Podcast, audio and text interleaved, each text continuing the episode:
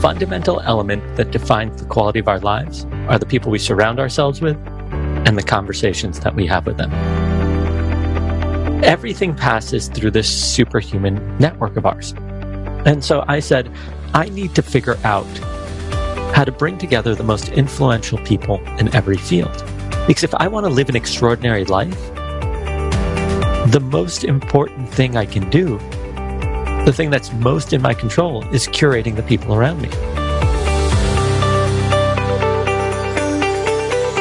At age 28, Jon Levy realized that he needed to find a way to connect with the most influential people and then figure out how to build trust with them quickly. He hatched one of the most exclusive private communities in the world, and he has leveraged the relationships he has built to create a truly amazing life for himself.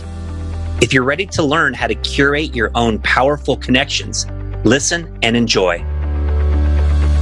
Welcome to Changing Lives, Selling Knives. I'm your host, Dan Cassetta. There's a generation of entrepreneurs and business leaders out there right now who are positively impacting the world using lessons and skills that they first learned from selling Cutco knives with Vector Marketing Corporation.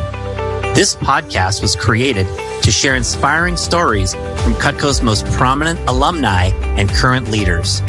On this show, you'll meet successful entrepreneurs, best-selling authors, superstar business executives, and transformational leaders from many walks of life. All our guests will have two things in common. One, they're all changing lives today through their work and their influence. And two, they all started out selling Cutco knives when they were younger. The lessons of the Cutco Vector experience are numerous, are compelling, and are real-world concepts for business and life.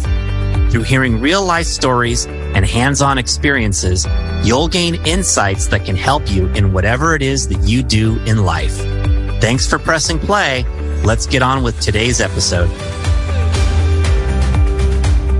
Welcome, everyone. My guest today is Mr. Jon Levy, truly one of the most fascinating guests that we have ever had here on the podcast. Jon was a Cutco rep for 3 summers. Starting in 2001, he was the number 1 college All-American in the company during one of those summers, number 1 college student sales rep. He has become known these days as one of the leading super connectors in America. He is the founder of an event called the Influencers Dinner, which we'll talk about. Jon is a behavioral scientist who has studied influence, adventure, and social interaction. He's written a book called The 2AM Principle, Discover the Science of Adventure. And you are in for an awesome ride here with this interview today. Jon Levy, thank you so much for making the time. Are you kidding? For a fellow Vector person? Happy to. It's an absolute privilege after all that I've gained from the organization. Outstanding. Well, tell us a little bit about how you ended up in Cutco. Like, what was your background early in your life leading up to when you started out with Cutco Vector?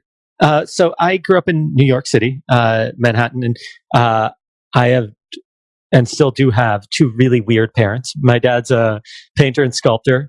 He's got like this crazy Afro-ish hair. We're kind of mixed. So he's half Yemenite and half Turkish, and my mom's Dutch. So we're all different shades of color in the family. And my mom's a composer and conductor.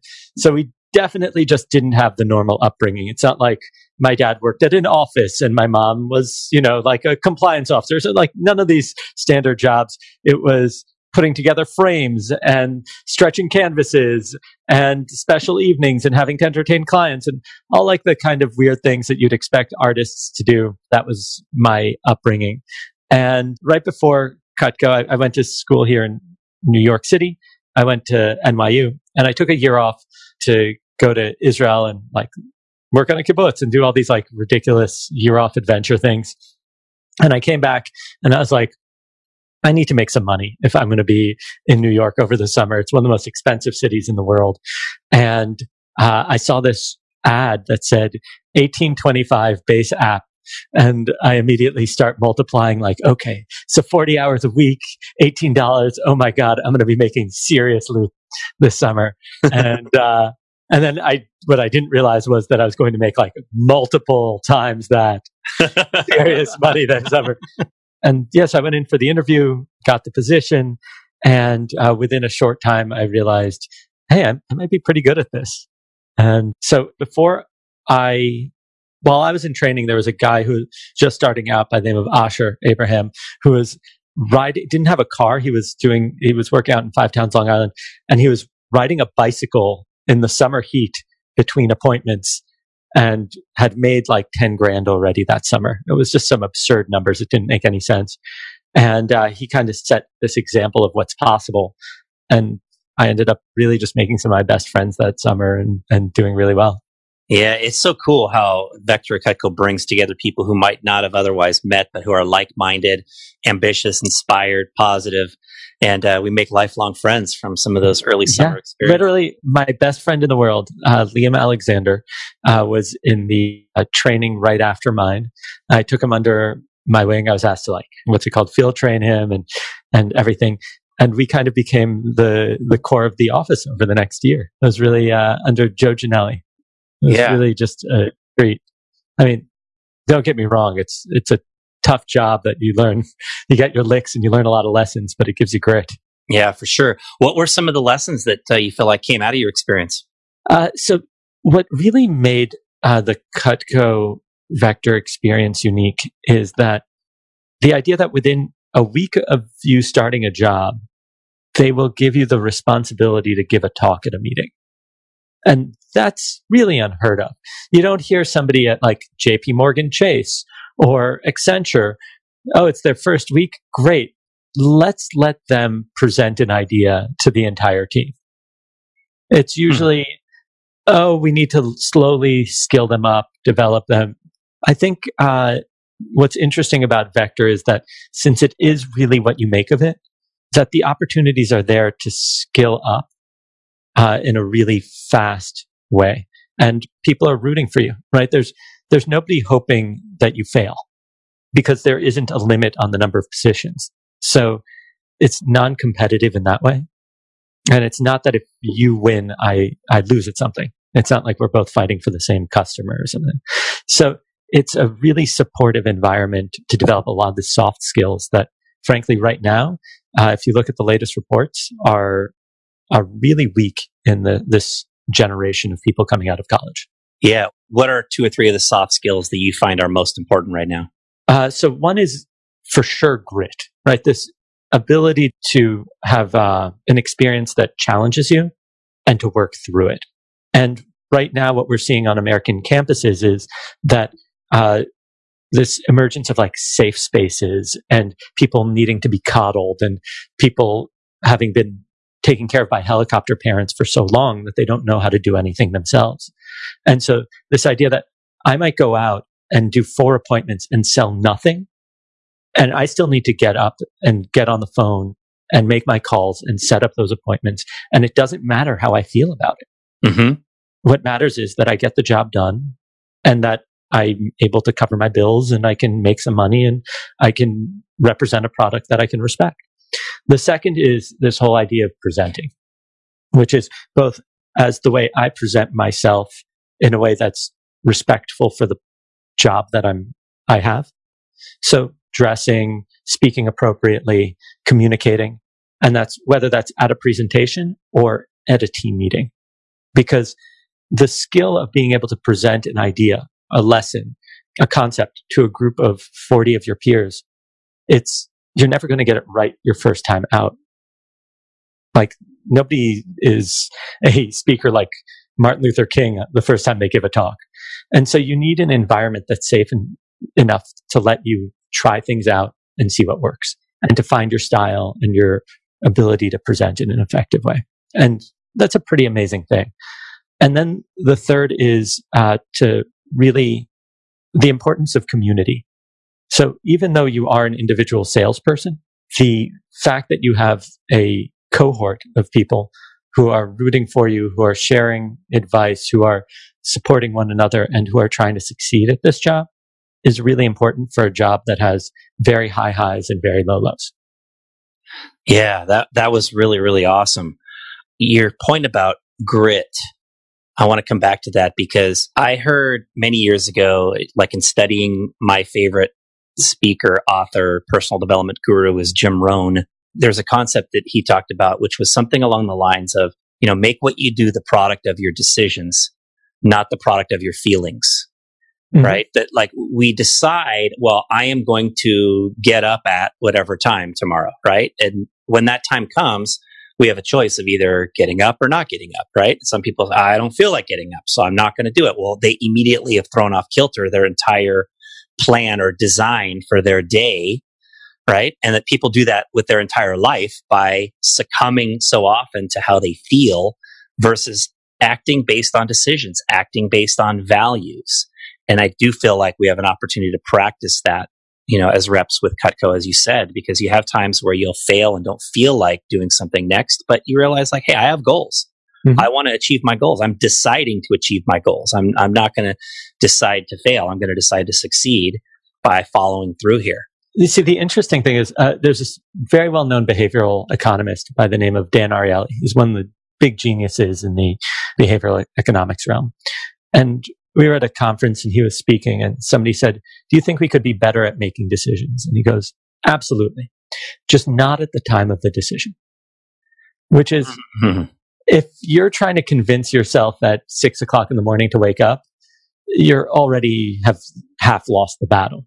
But if you're really serious about waking up at 6 a.m., then you set things up ahead of time to ensure that you can't rely on your emotions. So your emotions don't matter at that point.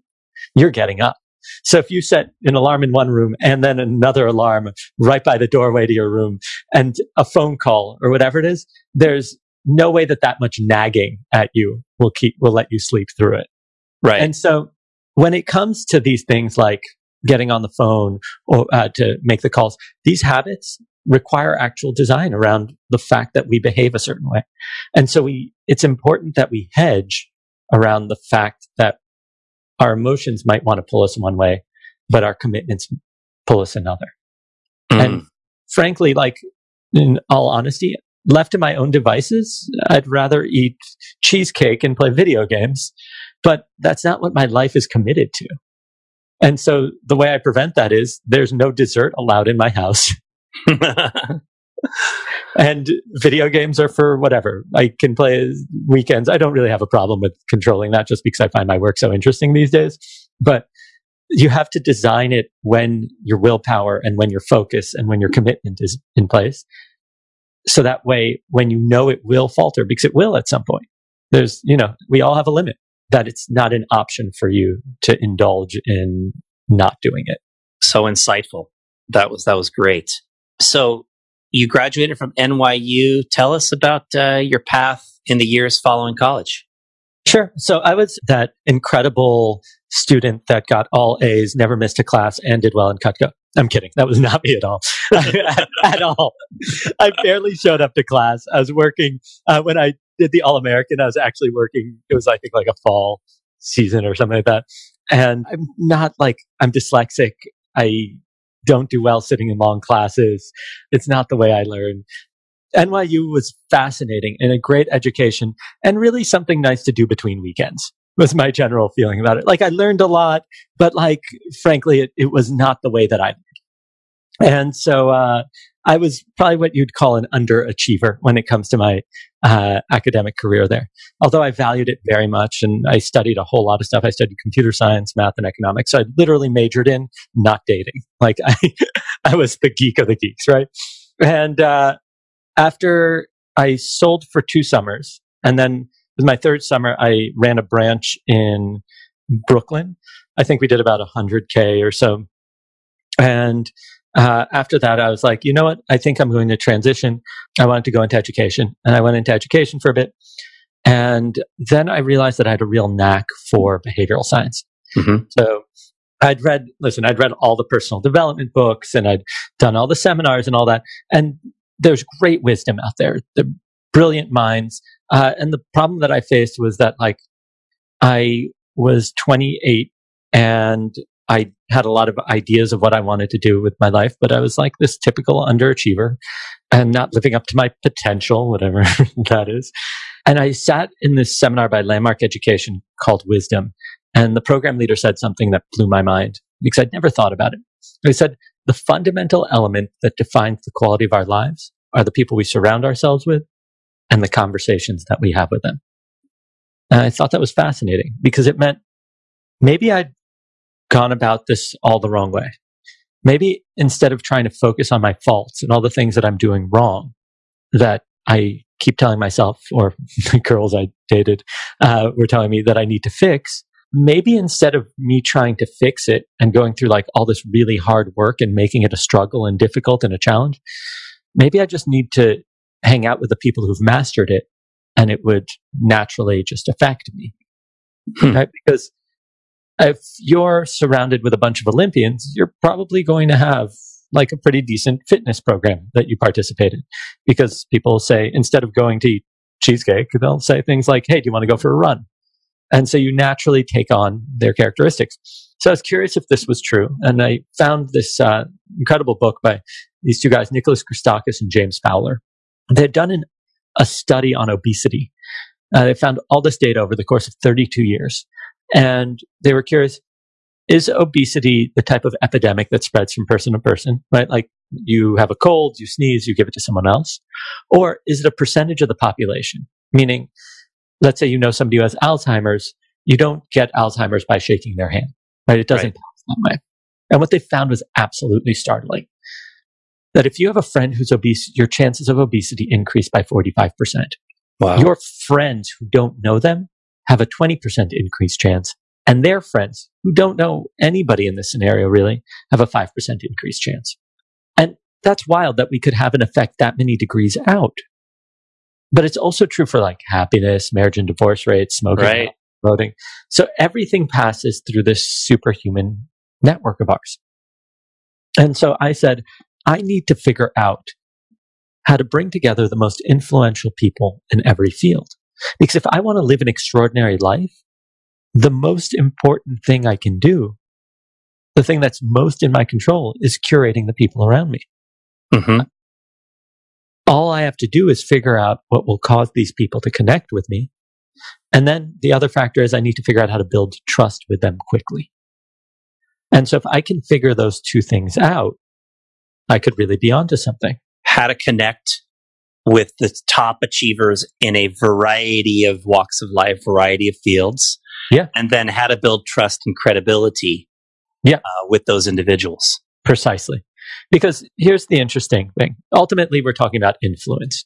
Influence, and I don't mean like Instagram influencer. I mean like actual influence, right? Not that those people don't have influence, but I mean the concept of influence rather than posting something on a social media site.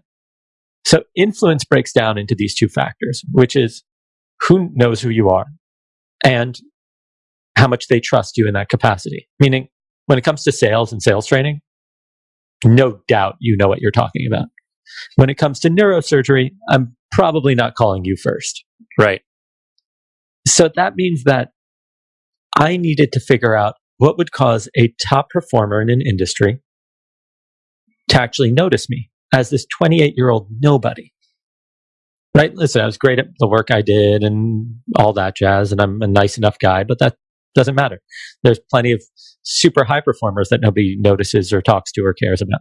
Mm-hmm. So how do you actually get to know these people? And then, you know, it doesn't take much to get a selfie with a celebrity. What would actually have them trust you in a significant way? And I figure that both of those questions aren't unique, right? It's not something that we haven't solved at some point in history. It's not like we're talking quantum mechanics or, you know, space flight or any of these kind of crazy concepts. Human beings have been around for at least as far as, you know, our measured history, like 40,000 years in the current way that we've been around. Somebody's figured this stuff out, right? So now the question is, can I use whatever knowledge is out there to solve the problem? And so I started studying it. And what I found led to kind of this crazy outcome. Yeah. So the outcome is the hatching of this influencers dinner concept, right? And I'd love to hear more about how this started and just kind of get your take on that. So I spent about a year trying to figure out what would cause influential people to engage and connect. And I found that there's essentially four basic characteristics that really appeal to this audience, right? So this is an audience of people whose lives are incredibly busy. Everybody wants something from them. They want their I say they want their steam. They want their social clout because being friends with them gives you status. They want their time, their expertise, their access, and their money, right? Everybody's after these things. Not necessarily their personal money, but like if you're the CMO of a major company, everybody wants donations, contracts, all that kind of stuff. So what do we do with that? If everybody's after something, then we need to give them something without any expectation of anything in return, because then their defenses go down. Mm-hmm. But I don't mean like product. I don't want a new phone or a car or something like that, because we actually tend not to value the things that we're given, right? If you go to an event and there's a gift bag, what do most people do with what's inside the gift bag? Yeah, might not even keep any of it, right? Yeah, it goes into the trash or gets regifted. Regifted, yeah. Nobody really cares. We care about what we work for, and I'll get to that in a bit. The second characteristic is the most influential people in our culture have experienced so much. So if we want to get on their radar, it can't be the same thing as everything else. We have to trigger a section of the brain called the SNVTA. It's the major novelty center of the brain. And it turns out that when you trigger novelty, it induces us to explore and understand things. So the more novel something is, the more of a desire to understand it exists. Mm-hmm.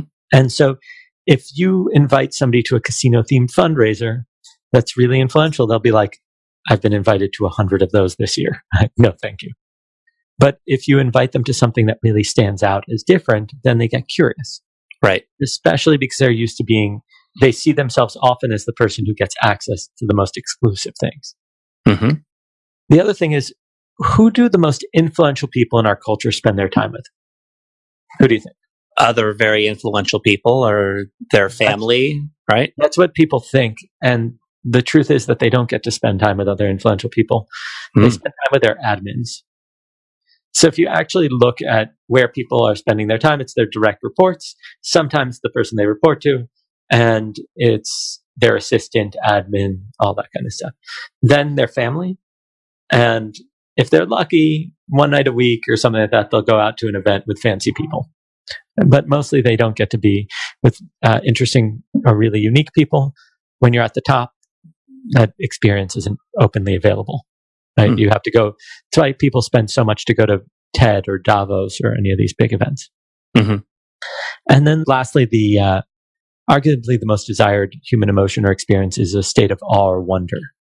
So if you can induce that, what's interesting about it is that people feel more generous and more connected.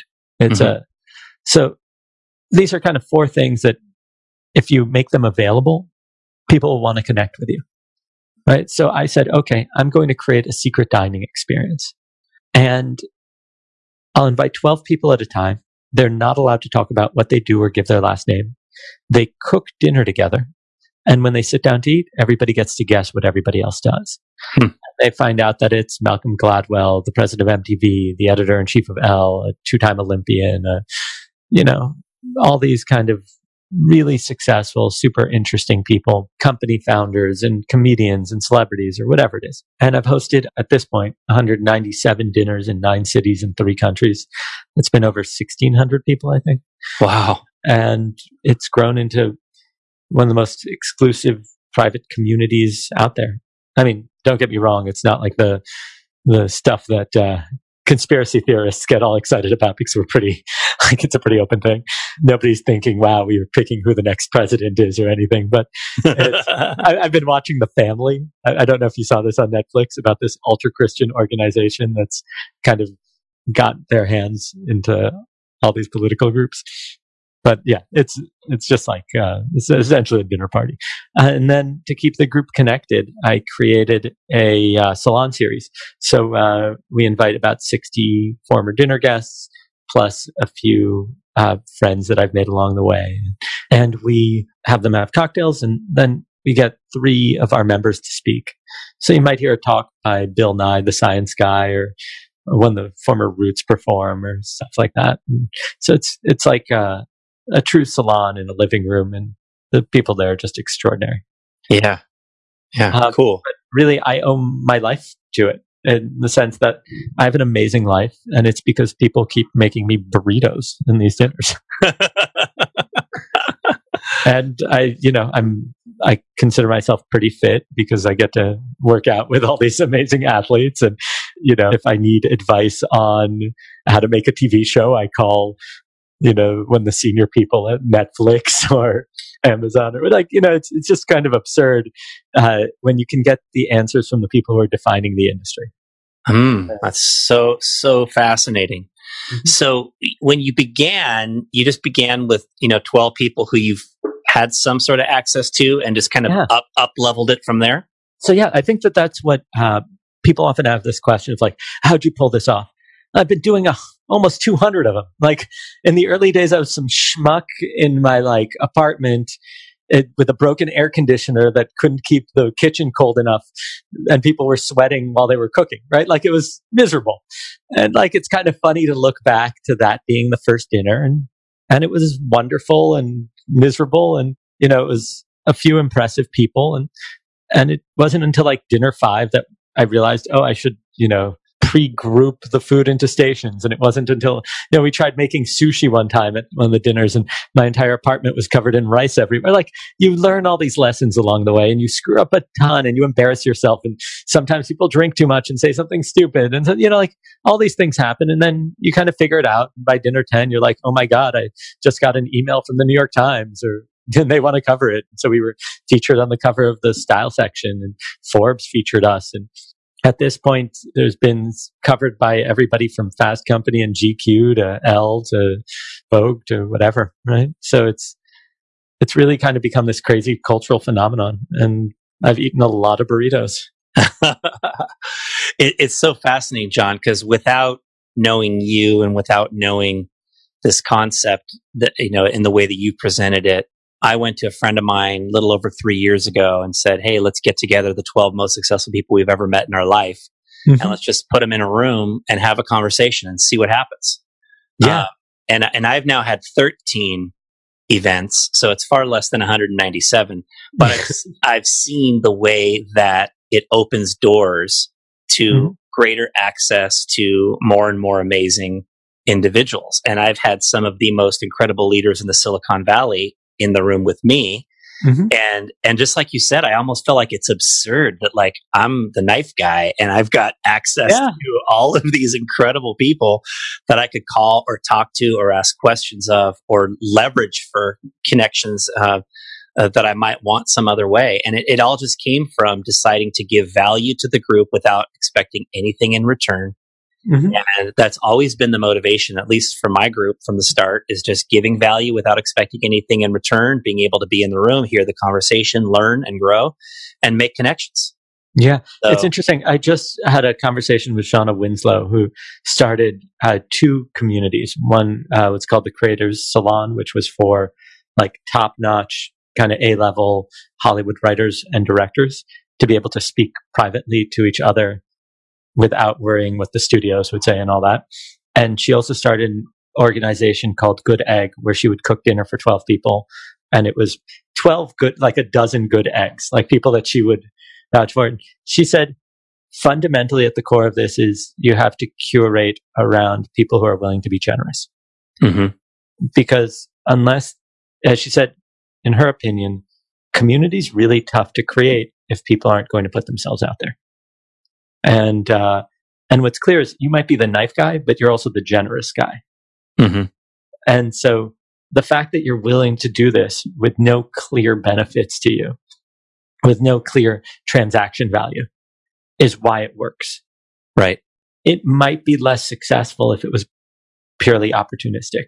I mean, I can't speak to that because it's not the environments I plan. Like, I don't know how it works because it's not like I've made money off of the dinners. I've made money because I've met people who've come to the dinners who said, oh, I want to hire you. But that's not why they were at the dinner. In fact, the times I get hired are often the least expected of all the guests that I invite. And so it's what we really focus on is diversity of attendees. Mm-hmm. And when I say diversity, I'm not just talking ethnic or gender, but also industry. Yes. Super cool that you're doing that. I encourage you to do it more often. Yeah. It's gotten to the point now where it's the group is too big for us to do one, you know, 12 or 14 person dinner every few months. And so we're about to talk about how we're going to be able to do the reunion type stuff, get it going forward, and do stuff like like the salon idea where you bring everybody together. So yeah, you need a structure once you reach a critical mass to allow people to feel connected. Yeah, it's cool. Awesome. Has there been a memorable event that stands out in the in the years of doing this? So the answer is yes, but the best ones have to be kept off the record is the truth. But we have these kind of moments that are completely unpredictable. So I remember once we were all trying to guess what this one woman did, and it came time for the person, and we go in a circle, and the person right next to her says, "You're a lifesaver." And I'm like, this is about to get super awkward. I do not know how I'm going to handle this. And I was like, who says something like that? And she goes, when I was 16 years old, I had cancer. I was literally dying. And I went unconscious and I saw myself going towards the light. And as I did, I heard your music and it pulled me back. Wow. And you saved my life. And the woman was an executive at the Soho House company. Now I think she's at Sotheby's. And the woman that she was guessing was Laurie Anderson, the famed musician. Wow. And it was one of these moments that you could have never predicted that somebody in the room would have such a deep impact on somebody else. And so that was you could have literally heard a pin drop. And we've had a few of those. We had a famous DJ there once. And after the dinner, she walked up to this woman who, absolutely incredible woman, and said, when I was 16, I saw you on Oprah and I gave all of my money I had to your nonprofit because I believe in it. And I've given more every year, year after year. You are my hero. And I'm so happy I get to meet you. Oh my God. The woman who started Women for Women International, Zainab Salbi, who's actually Saddam Hussein's niece, but she was kind of lived in under terror in the royal palace because he was a madman who, terrorized everybody. And she started this organization to help women internationally. And the DJ by the name of Pastor Pryn, who quite popular. And so it's a lot of that kind of stuff where a neuroscientist says, I chose my career based on an email that you sent me. And the person who sent it to him was Nobel laureate Dan Kahneman, who wrote Thinking Fast, Thinking Slow, and changed economics. So that's the kind of stuff that's completely unexpected. Or you'll get people at the salon performances and people chiming in and singing, and you realize that this is a super famous star from the DC universe that's in a major Hollywood film. Stuff that you don't predict that side of people. Yeah. Yeah. Awesome. So cool. So cool. And I think everybody listening could have their wheels turning on how could I do something like this in my community? How could I bring together some of the more influential top achievers in my community, top thinkers in my community, and be able to glean insight from being around those people and around those conversations? So I can actually give you some really, I think, solid advice around this stuff. And advice is one of these funny things because it works for some people and it doesn't for others. And frankly, nobody ever does it anyway, but I'll give it to you. And the first thing is don't copy anybody else's format. Mm-hmm. And the reason is that your format works for you. My format works for me. If I try to copy it, then I'm like a copycat, and people hear about it. They'll be like, oh, that person's just doing a crappier version of something that already exists. What you want to do is take something that you care about and that you enjoy, that you'll be willing to do more than 3 times. Because if it was, for example, skydiving, I'm not into skydiving. I'm not going to be willing to do that more than 3 times. So I was talking to somebody who wanted to get into entertainment. And I said, what do you enjoy? And he's like, donuts. And I was like, that was really fast. Okay, I get it. You like donuts. What else do you like? And he goes, running. I said, here's an idea for you. It's really simple. It's called the Donut Run Club. Once a week, you meet at a donut shop. You run in a circle, a couple miles, and you meet back at the donut shop. And then people have coffee and donuts and hang out and talk. But it's for the entertainment industry. So you invite all of your friends who are grips, who are whatever, right? All these people, and you have a run club, and people who don't want to run can just join for the donuts after. And you make it a thing so that every week it happens. Week in, week out. If that's too often, great. You do it once a month and then you increase frequency. But what happens is then you develop status within the community. You develop a mailing list. You develop a reputation of being able to bring people together. Then companies become interested in, how can we sponsor it? Or then what happens is you start researching all the celebrities and all the people in the entertainment industry who are big runners. And there are all these articles in like Runner's World and stuff like that about people doing marathons or fitness. And you invite them. And it's low risk to them because people aren't going to be really harassing them while they're running. Then they can choose to join for the donut part or not. But it's a really simple idea. If you like hiking, great. Start your own hike club. If you like, board games? Do a board games night where each week you do a different board game or each month. But the key is to just start bringing people together. And then over time, and this is why consistency is important, why grit is important, is that the first one you do might be a total failure, but you're going to learn. And then you make the next one even better and the next one even better. And by the time you hit 5 or 6, you're really onto something. And by the time you hit 50, you're probably in some newspaper. Yeah. Right? Wow. Like it's not, and 50, I mean, like I was nowhere near 50 when the New York Times covered us.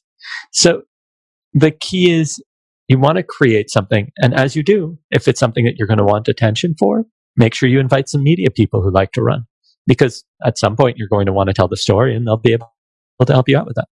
Yeah. So you can create whatever it is that you're passionate about.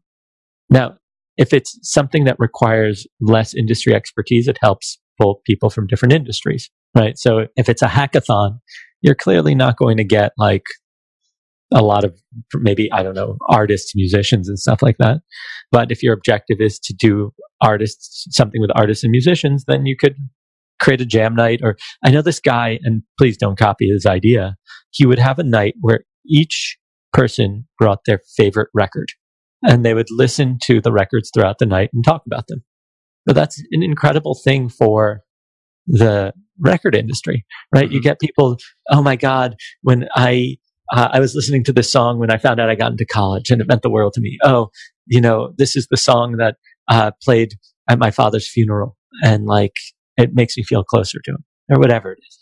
But you get these really intimate stories.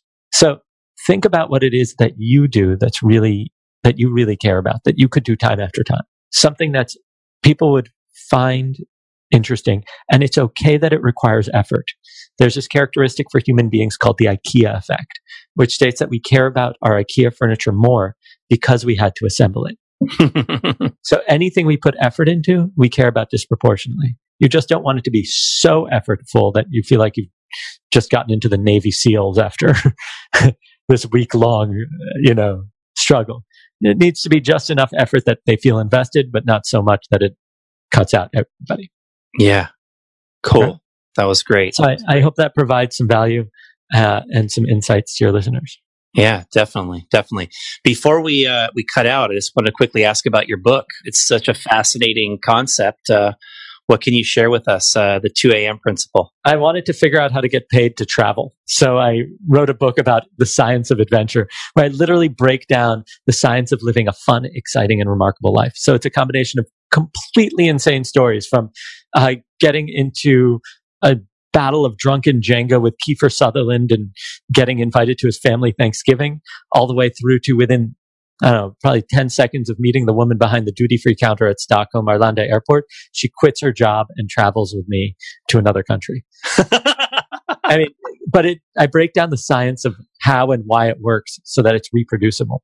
Because the problem is that most advice we get is not really that useful for us because certain people lived in different time periods where the culture was different, where the advice would have worked. But for us right now, the stuff that works, we need it to be like time tested and based on actual human behavior, the way that things actually work. Because frankly, I don't know anything about like the economy or how to invest or any of those things. But what I do know is that human beings tend to act pretty consistently when you put them in specific scenarios. And so we can really take that and then extrapolate, okay, if I do these things, it'll probably work. Fascinating. Awesome. Well, Jon, as you look into the future, how do you aspire to change people's lives through your work or through your influence? What I really care about are a few things. One is me and my wife donate every year to look at judicial reform and how we can kind of solve a lot of these problems in the prison industrial complex. So we're heavily involved around that. In addition to running the dinners and the salons, we run a group just for women of influence to help them support the next generation of leaders. And we also have an LGBT plus get together that happens every month where we get prominent leaders in the community. They'll do a workout and then they talk about issues. Now, like, I'm a straight guy who's married to a woman, but I felt that I need to support those communities that have been marginalized the most. And so we're also about to launch a group for people of color. Because if I don't do it, I don't know who will, frankly. Right. So it's, I look white, but I'm not. I'm mixed race. And I felt that, especially in this country, the advantages that have been served to me because I'm a white looking male, then I have an obligation to do what I can for those who are being treated not as well. Yeah. When you reach the heights, throw a rope down, right? Help pull others up. Equalize, right? So I no stretch of the imagination at the top, but I am fortunate enough to have really extraordinary friends who can have a lot of influence.